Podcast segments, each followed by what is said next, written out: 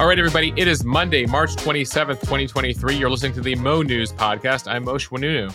And I'm Jill Wagner. This is the place where we bring you just the facts. And we read all the news and read between the lines so you don't have to. And we also debate whether Michelangelo's David is a classic statue from the Renaissance or just some pornography, Jill. I think if you think it's pornography, you don't really know what pornography is, but we'll explain.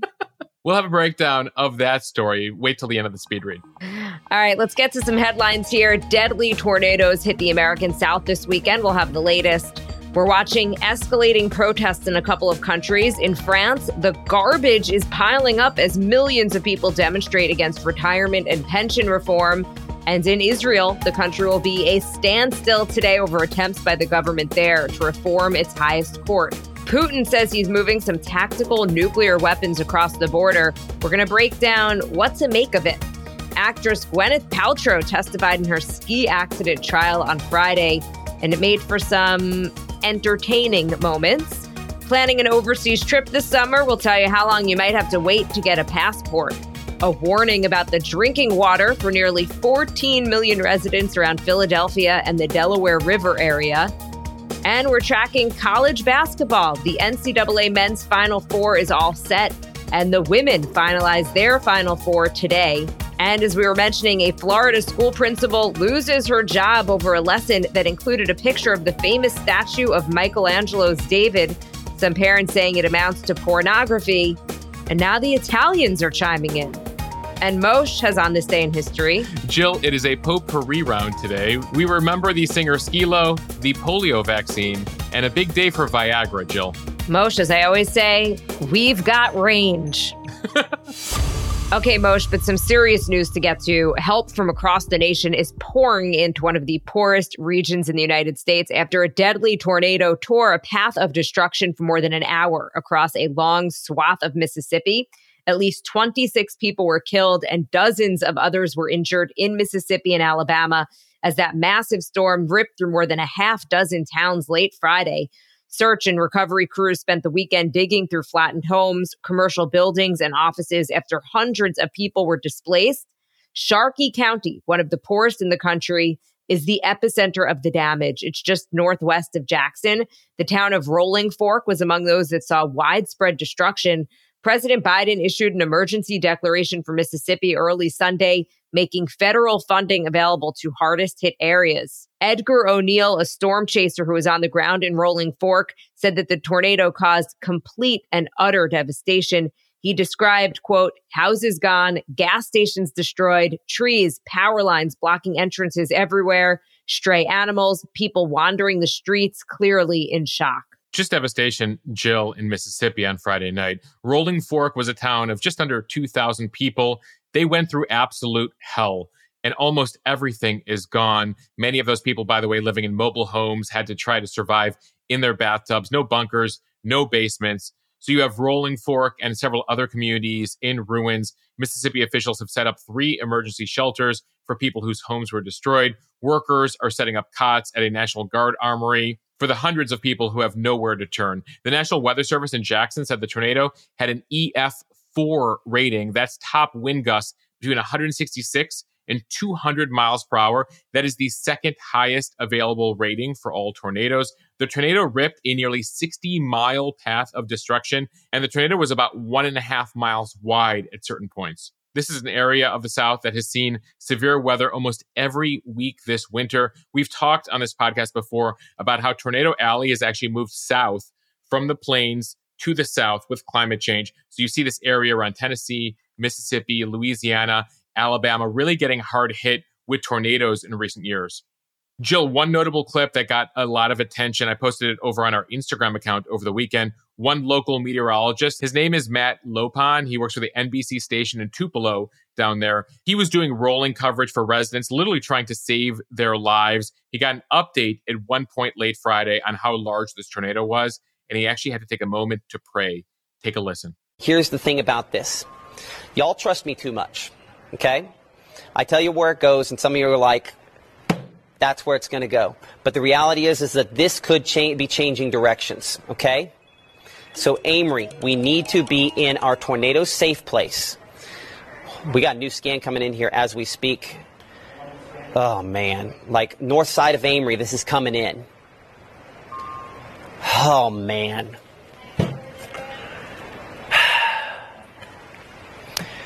Dear Jesus, please help them. Amen. Okay. So, this is going to track along Highway twenty-five. Unfortunately, this is cut farther, a little bit more east. Major kudos to these local meteorologists literally trying to save lives uh, all hours of the day, especially when these storms are hitting. He is beloved in the community uh, and tried his best uh, for those who were watching on Friday night. For everyone else who wants to be able to help those uh, who suffered the destruction over the weekend, I have linked to verified GoFundMe pages in the show notes if you want to donate. I was struck, Mosh, by how widespread the devastation is, because what you normally see with tornadoes is a very distinct path mm-hmm. where you can literally look and just see kind of like the exact place that it hit ground. Um, and and it might be one house, but then the house next door is fine. In this case, it was almost as far as the, the eye could see that you had this destruction, which just tells you how how massive this storm was. Yeah, we've seen a few of these in recent years where they've gone through several states. They go for miles. They're on the ground for upwards of an hour or more. Just our, our hearts and prayers go out to those who uh, suffered this devastation uh, in Rolling Fork and, and that entire area. Okay, now to some escalating street protests that we're watching overseas in France and Israel. Let's start in France. Giant mounds of stinking garbage bags overflow from trash cans near the Notre Dame Cathedral in the heart of Paris. Violent demonstrators in Bordeaux set fire to the doors of City Hall. And tear gas-laced battles have broken out in major cities between ranks of riot police and protesters. The trigger is President Emmanuel Macron's pension reform laws, which, among other things, increase the retirement age from sixty-two to sixty-four. And this has reignited labor unrest, led to prolonged strikes, deepened splits in parliament, and nearly brought down his government. As the opposing sides dig in, the stage is set for extended strikes in some key sectors and the specter of prolonged and violent demonstrations. Over the weekend, King Charles the Third forced to postpone a planned visit to France. Macron actually requested he cancel it, as he was set to dine with him at the palace in Versailles, what some in the French government thought could be a pretty bad look. Yeah, a a, a British royal uh, dining with the French president at Versailles, Jill, as people protest in the streets, definitely had some Les Mis-esque quality uh, potential to that. And a reminder that Macron has pushed through this wildly unpopular pension reform bill without a final vote by the National Assembly, which is the equivalent of the French Congress. He did this by invoking a controversial article of the Constitution that has infuriated opponents, and it sparked one of the most serious crises in the history of the country. Yeah, the protesters are actually taking this to France's highest court, protesting, saying that this move was unconstitutional. This is part of Macron's effort to uh, deal with the fact that France is running out of money uh, to pay for retirees. So as you noted, he's looking to raise the retirement age from sixty-two to sixty-four, bringing it more in line with France's European neighbors and what we do here in the U S and uh, a lot of the developed world. But it's touching on something deeper for the French, the French way of life, their social model, which once had ironclad cradle-to-grave protections. And then this comes on top of the war in Ukraine, rising food and energy prices, sky-high inflation. The inflation in France, by the way, way higher than we have here in the U S, and other economic anxieties. So this has really escalated over the last few weeks. Thursday saw one of the largest protest turnouts yet, with somewhere between one to three million people rallying across the country. Strikes are disrupting public transport, road traffic in parts of the country on a daily basis. They've blockaded several oil refineries and depots, causing fuel shortages at gas stations and airports. Meanwhile, as you mentioned, thousands of tons of trash continue to pile up in the streets of Paris and other cities as a result of the rolling walkouts by the Garbage Collectors Union. Jill, I posted a map over the weekend of Paris and the various neighborhoods, what they call the arrondissement, which parts of Paris you want to stay out of if you don't want to weave through garbage, as certain neighborhoods apparently have private trash collection versus public trash collection. I sometimes would find it just nauseating in New York City when they wouldn't collect the trash for a day or two. And I cannot even imagine. I saw the pictures. It must just stink in the city right now. It's really gross. We joked about King Charles the Third going to Versailles. It's a real throwback to the seventeen hundreds in Paris right now, both with the smell and a potential royal British visit, uh, which has been postponed. All right, Moshe, now to Israel, where Prime Minister Benjamin Netanyahu fired his defense minister on Sunday evening, a day after the longtime loyalist and fellow Likud party member called publicly for Netanyahu to pause controversial legislation. The now former defense minister, Yoav Gallant, called in a speech immediate suspension of Netanyahu's judicial overhaul bill, the new law that would give parliament a veto over the nation's Supreme Court, among other provisions. Gallant said the bill had created an internal rift in the country that poses a clear and immediate threat for Israel's national security. Thousands of Israeli military reservists, including in the top commando units, are boycotting service because of their opposition to the bill. Tens of thousands of Israelis took to the streets, shutting down a key highway in Tel Aviv in protest after the defense minister's dismissal was announced.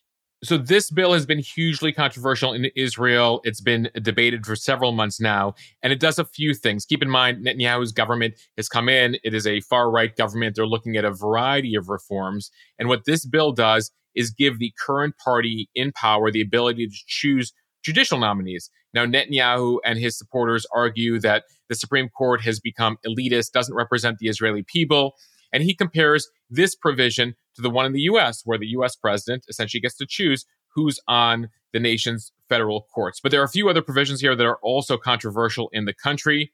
There's an override clause, which would give the Israeli parliament, essentially whatever the majority party is in power, in this case Netanyahu's party, the power to pass laws previously ruled invalid by the court, essentially overriding Israeli Supreme Court decisions. Then there's another provision that makes it more difficult for a sitting prime minister to be declared unfit for office. And it comes as Netanyahu is under multiple investigations for corruption here. The protests have really escalated in the streets recently, Jill, over the last several weeks, sometimes seeing several hundred thousand Israelis. And that's significant in a country of about nine million. It's the equivalent of ten to twenty million Americans hitting the streets here. And it's really touched a nerve. Posted a video on Sunday. Literally, the Israeli National Philharmonic Orchestra is out there in the streets performing with protesters who have shut down the country. All the universities are partaking on Monday. Uh, it'll effectively be a national shutdown as this escalates. And now you're seeing this internal strife in Netanyahu's party, where some are saying, you know what? This reform might not be a good idea, as people are so livid about this. There are a lot of Israelis who feel like their very democracy is what's at stake here.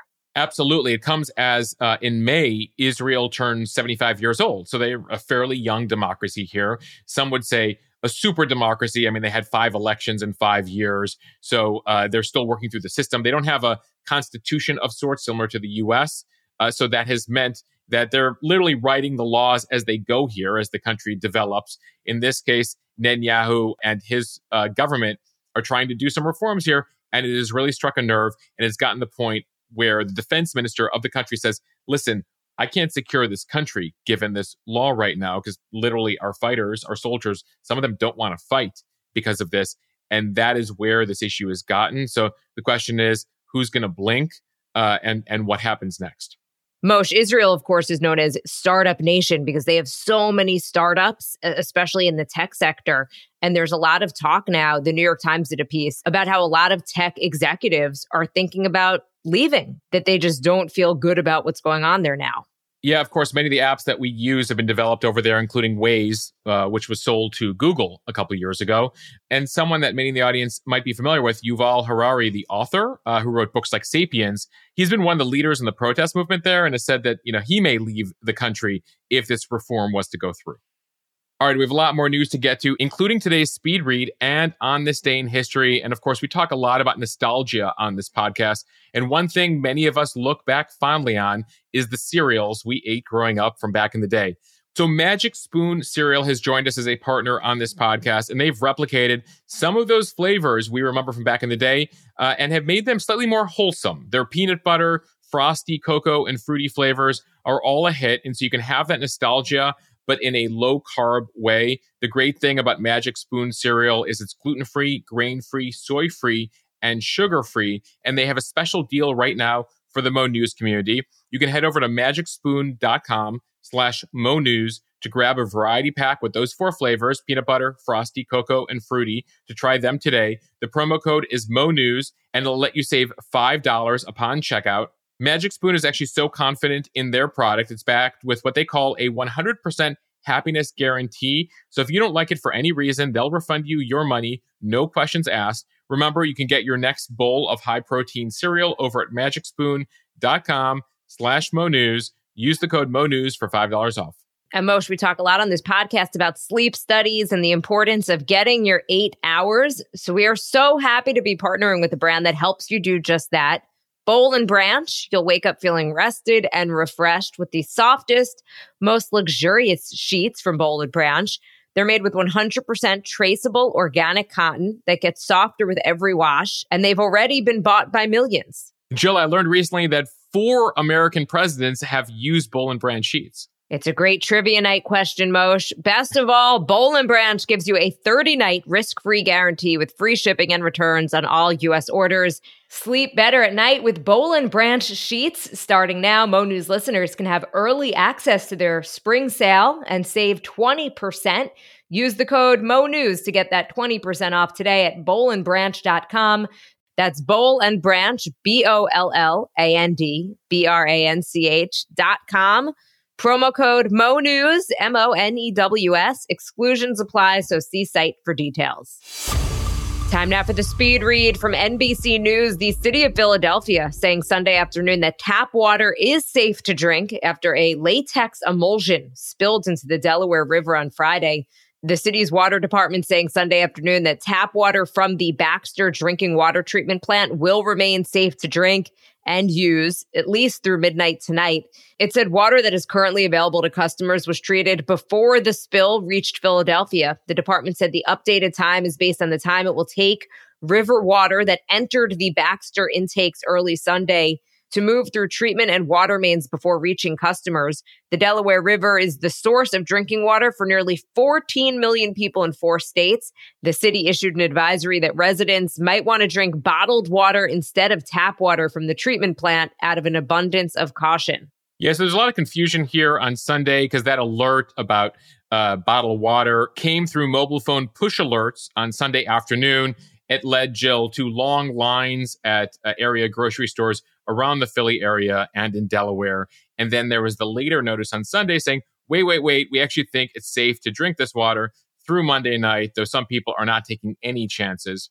Now, health officials throughout the area say as of Sunday night, they haven't found any contaminants in the system, but they were just putting out those notices on Sunday back and forth uh, out of an abundance of caution. The health officials in Bucks County, Pennsylvania, said Sunday that the leak came from a chemical facility in Bristol Township. And the spill included anywhere from eight thousand to twelve thousand gallons of water-based latex finishing solution into the river. The officials say at those numbers, it is non-toxic to humans, and no known adverse health effects have been reported in the county so far. It is a story we'll keep monitoring here. And again, they say, out of an abundance of caution, go get that bottle of water. But there's been a lot of back and forth on Sunday in the area.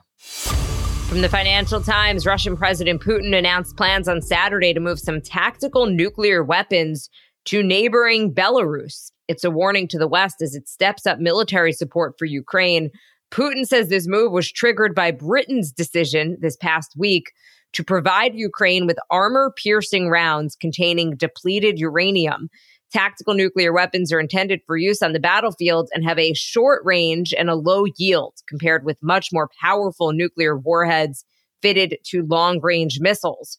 Russia plans to maintain control over those that it sends to Belarus, and construction of storage facilities for them will be completed by July first, according to Russia. So Putin didn't say how many nuclear weapons uh, Russia is moving to Belarus. The U S government believes that Russia has about two thousand tactical nuclear weapons. They include bombs that can be carried by aircraft, warheads for short-range missiles, artillery rounds. When we're talking tactical weapons, as you noted, these are low yield, but still technically nuclear weapons. We should say that Belarus has basically been made a part of Russia in recent years with a very deferential leader there, Lukashenko, who's basically a mini Putin. So the fact that Putin is moving weapons there uh, is for the most part rhetorical because geographically speaking, the Russians already have these weapons on the Russian side of the Ukraine border. Putin, by the way, argues that by deploying his weapons in Belarus, Russia's just doing what the U S does, where the U S has nuclear weapons in NATO countries like Belgium, Germany, Italy, and the Netherlands. So Russia has stored these weapons in depots in their own territory, but moving some of their arsenal over to Belarus does up the ante, so to speak. And it's a throwback to last spring where Putin was invoking nuclear weapons and those types of threats early in the war to try to deter the West from helping Ukraine. This will be the first time since the nineties that Russia has had nuclear weapons outside of its border. Okay, an important story if you're planning to travel overseas from C N N. U S. Secretary of State Anthony Blinken said the State Department is facing an unprecedented demand for passports and has increased staffing and resources to deal with it. Blinken said the current wait time for a regular passport is about ten to thirteen weeks. And then for an expedited passport, it's going to take about seven to nine weeks. The State Department's getting five hundred thousand applications a week for passports. That's thirty to forty percent more applicants this year than last year.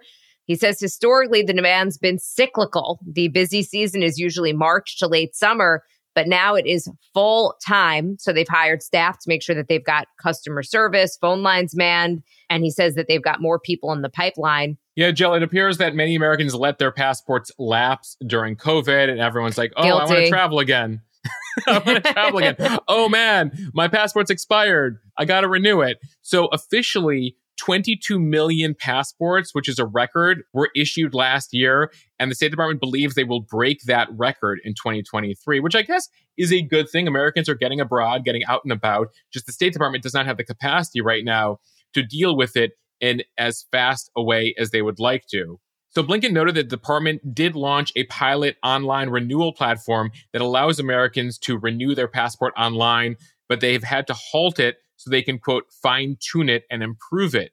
They expect that once it's up and running, two-thirds of renewal customers will be able to do so online. They say they're trying to be transparent here, but uh, keep in mind, it's going to take a little bit of time, especially if you're looking to get out of the country very soon. When it comes to visas, the State Department says delays have begun to improve. The priority right now is the categories of students, temporary workers, business travelers, and maritime crews. And they've tried to make sure that they're served and they're at pre-pandemic levels or better in those categories. For visitor visas, the median global interview appointment wait time is two months. Which was half of what it was a year ago. But the State Department does note that wait times are actually lower in most places. So if you're an American looking to go abroad, you got delays for your passport. If you're a non-American looking to come here, there's been visa delays, but I guess they're pretty bullish right now that those delays are uh, getting shorter and shorter. From N P R, actress Gwyneth Paltrow took the stand in a Park City, Utah courtroom on Friday to testify in a trial over a twenty sixteen skiing crash in the state. Paltrow is accused of crashing into Terry Sanderson, a seventy-six-year-old retired optometrist, causing several serious injuries and then abandoning him. He says this happened while they were both skiing on a beginner slope at Deer Valley Resort seven years ago, and he is now suing her for three hundred thousand dollars in damages. Paltrow claims the opposite took place, that he crashed into her. In her testimony Friday, she said she and her children were taking a ski lesson on the day of the crash. Paltrow repeated her claim that Sanderson had skied directly into her back and that he was the one who caused the accident. She described Sanderson being uphill from her and her family when he suddenly plowed into her back, delivering a full body blow, her words. According to Paltrow, she was angry with Sanderson and he apologized. So, Jill, in this lawsuit, both parties want the other to cover their legal costs. Sanderson is now seeking the three hundred thousand dollars in damages you mentioned. He had previously sought three million dollars from Paltrow, though that was rejected by a court. In return, Paltrow is countersuing him for one dollar in honorary damages in her suit, in addition to legal fees. It was pretty compelling testimony on Friday afternoon, entertaining at times, odd at times. I want to play a clip here from Sanderson's attorney questioning Paltrow about the collision. Again, Paltrow maintaining it was Sanderson who hit her. And here she is talking about what happened as they both fell down. And so you guys are on the ground, mm-hmm. um, and then you said to him, I think you don't know if you were up or if you were still on the ground, but he was still on the ground, right? Yes. When you said, what are you doing? Yes. Okay. Like, why did you do that? Yes. And he said, I think you skied into me. Yes. And that's when you were furious and said, you skied directly into my effing back at Sorry. the top of your lungs. Yes, I did. Okay. I apologize for my bad language. And, well, in fact, you were screaming that so hard, you were worried that Moses was hearing you. Yes. Okay. Um, and after you were screaming to him, isn't that when Mister Sanderson said, I'm sorry, I'm sorry? He said, I said, you skied directly into my effing back. And he said, oh, sorry, sorry, I'm sorry. Right. And that was you screaming at him while he's on the ground still, right? I was yelling at him. Pretty loud, pretty forceful. I was pretty upset. Right? You're yeah. small but mighty. Actually, you're not that small. Uh, just to clarify here, Moses is her young son. She was uh, concerned, Gwyneth was concerned that Moses was hearing her drop these obscenities uh, and yelling really loudly. The lawyer for Sanderson clearly getting a little snarky there, being like, you're small but mighty. Actually, you aren't that small. Uh, her point, by the way, Gwyneth is five ten. She's trying to prove that she's big enough to have caused injuries to her client. And what she's trying to say with this whole uh, apology thing is that he only apologized to her because she was yelling at him uh, so loudly that he wasn't apologizing to show that he was to blame here, but just apologizing because, you know, she was saying, you skied into my effing back. The whole thing is so bizarre. You almost can't help but laughing when you watch it. I don't know if the humor comes across when you're just listening to it. I think it's just watching her facial reactions that are just so entertaining. Clearly, Gwyneth, on hearing back uh, how she was yelling at him, like felt bad. And so she turns to the jury and she's like, I'm sorry for my language. Uh, you can watch the clip over on the Mo News Instagram account. There was another clip, Jill, where the where the lawyer for Sanderson was like, you know, he was injured, he had a concussion, et cetera. Uh, but, you know, you're saying that, like, this was really bad for you. And Gwyneth replies with, yes, I lost a half day skiing. Jill, there are so many exchanges we could go through here. I could take up the next half an hour with my favorite exchanges. There's just one more I will play for everyone. This is, again, the lawyer for Sanderson establishing Gwyneth's size uh, with Gwyneth Paltrow talking about their heights. May I ask how tall you are? I'm just under five ten. Okay. I am so jealous. I think I'm shrinking, though. You and me both. I have to wear four-inch heels just to make it to five five. Well, so. They're very nice. Well, thank you. So just some really bizarre moments in this trial, Jill. It'll uh, continue today in a courtroom. Uh, we'll see what comes of it. Again, clearly Gwyneth Paltrow here deciding that uh, she does not want to pay him off three hundred thousand dollars, that she feels he's taking advantage of her, that he was the one guilty here. So she's willing to uh, go to court to fight this. Uh, and it's unclear whether the Sanderson attorney made a good enough case, at least based on the testimony I watched on Friday. It's really a he said, she said, um, literally. But you and I were talking uh, a little bit before the podcast. What is Gwyneth thinking? Why wouldn't she just pay him? I, look, three hundred thousand dollars to me or to you or to most people is a lot of money. To Gwyneth Paltrow, it's nothing. I think it's a principle thing. I guess I think so. She doesn't want to be taken advantage. And she's like, no, you crashed into me. I literally yelled at you. You crashed into my effing back. Like, it was your fault. You said sorry. Then you've been heard saying to people, this guy has, that he's like, oh, I'm famous now. Maybe I can get some money. And so then he tried to sue for three million dollars, rejected, trying to sue for three hundred thousand dollars. And she's going to take a stand here, even if it meant literally going on the stand and having these sorts of exchanges that, you know, will live on as memes for a while. Okay, I'm convinced she's doing the right thing. From E S P N, the men's N C double A Final Four in basketball is set after several wild finishes the past few days. Next weekend's final will feature three first-time ever participants in the Final Four. So you've got five seed San Diego State will be playing number nine seed Florida Atlantic University. That's this Saturday. It will be a clash of two first-time Final Four participants.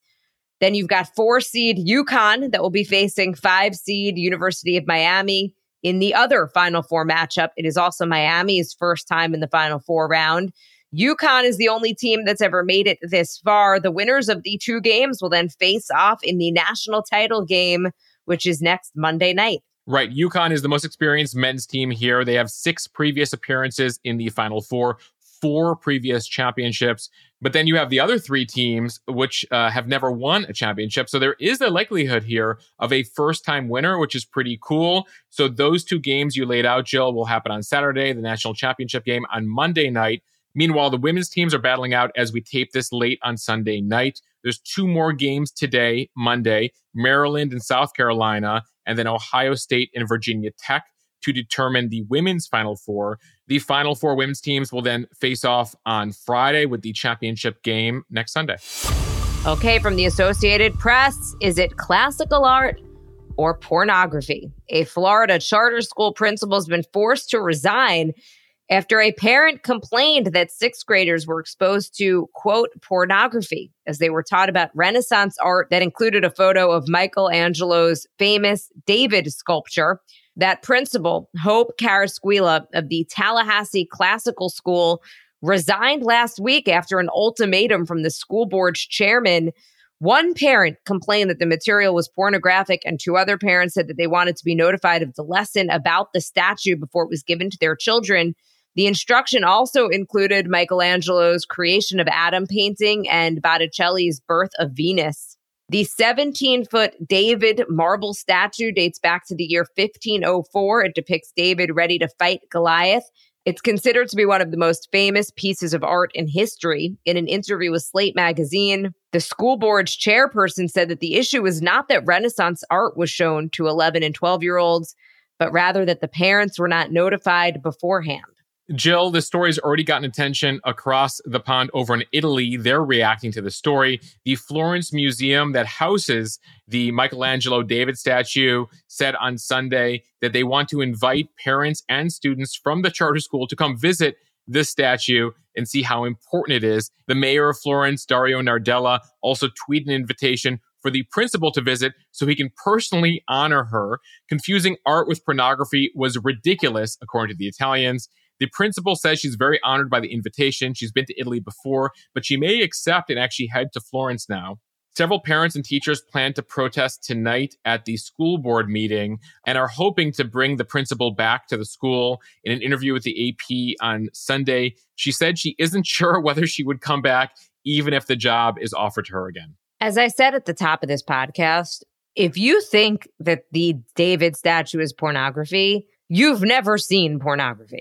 It's a picture of a statue made more than five hundred years ago. Now, again, there were three parental complaints here, Jill. One with a pornography complaint. Two, saying, I just want to know in advance what you're teaching my kids. This is a charter school. They're subject to certain rules. And uh, the school says these are the rules that you have to let parents know in advance everything you're teaching them if it's remotely questionable. But again, if you think that sixth graders, that this is the worst thing sixth graders are seeing, a picture of Michelangelo's David, have you heard of the internet? I mean, I don't want to be too opinionated here, but I feel like... Jill, permission to opine.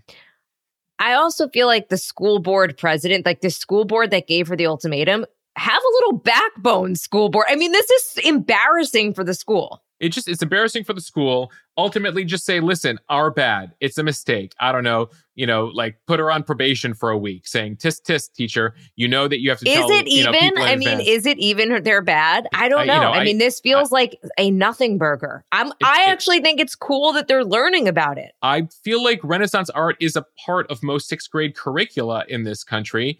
Though, Jill, it comes at this time where there's been this big push for parental rights, quote unquote, parental rights. We need to know what our kids are doing. And it's leading to this micromanagement of literally every single lesson. Look, if you're outraged about everything, then it all becomes meaningless. Okay, now time for On This Day in History. We're going to start seventy years ago this week in nineteen fifty-three when Doctor Jonas Salk announced that he had successfully tested a vaccine against polio.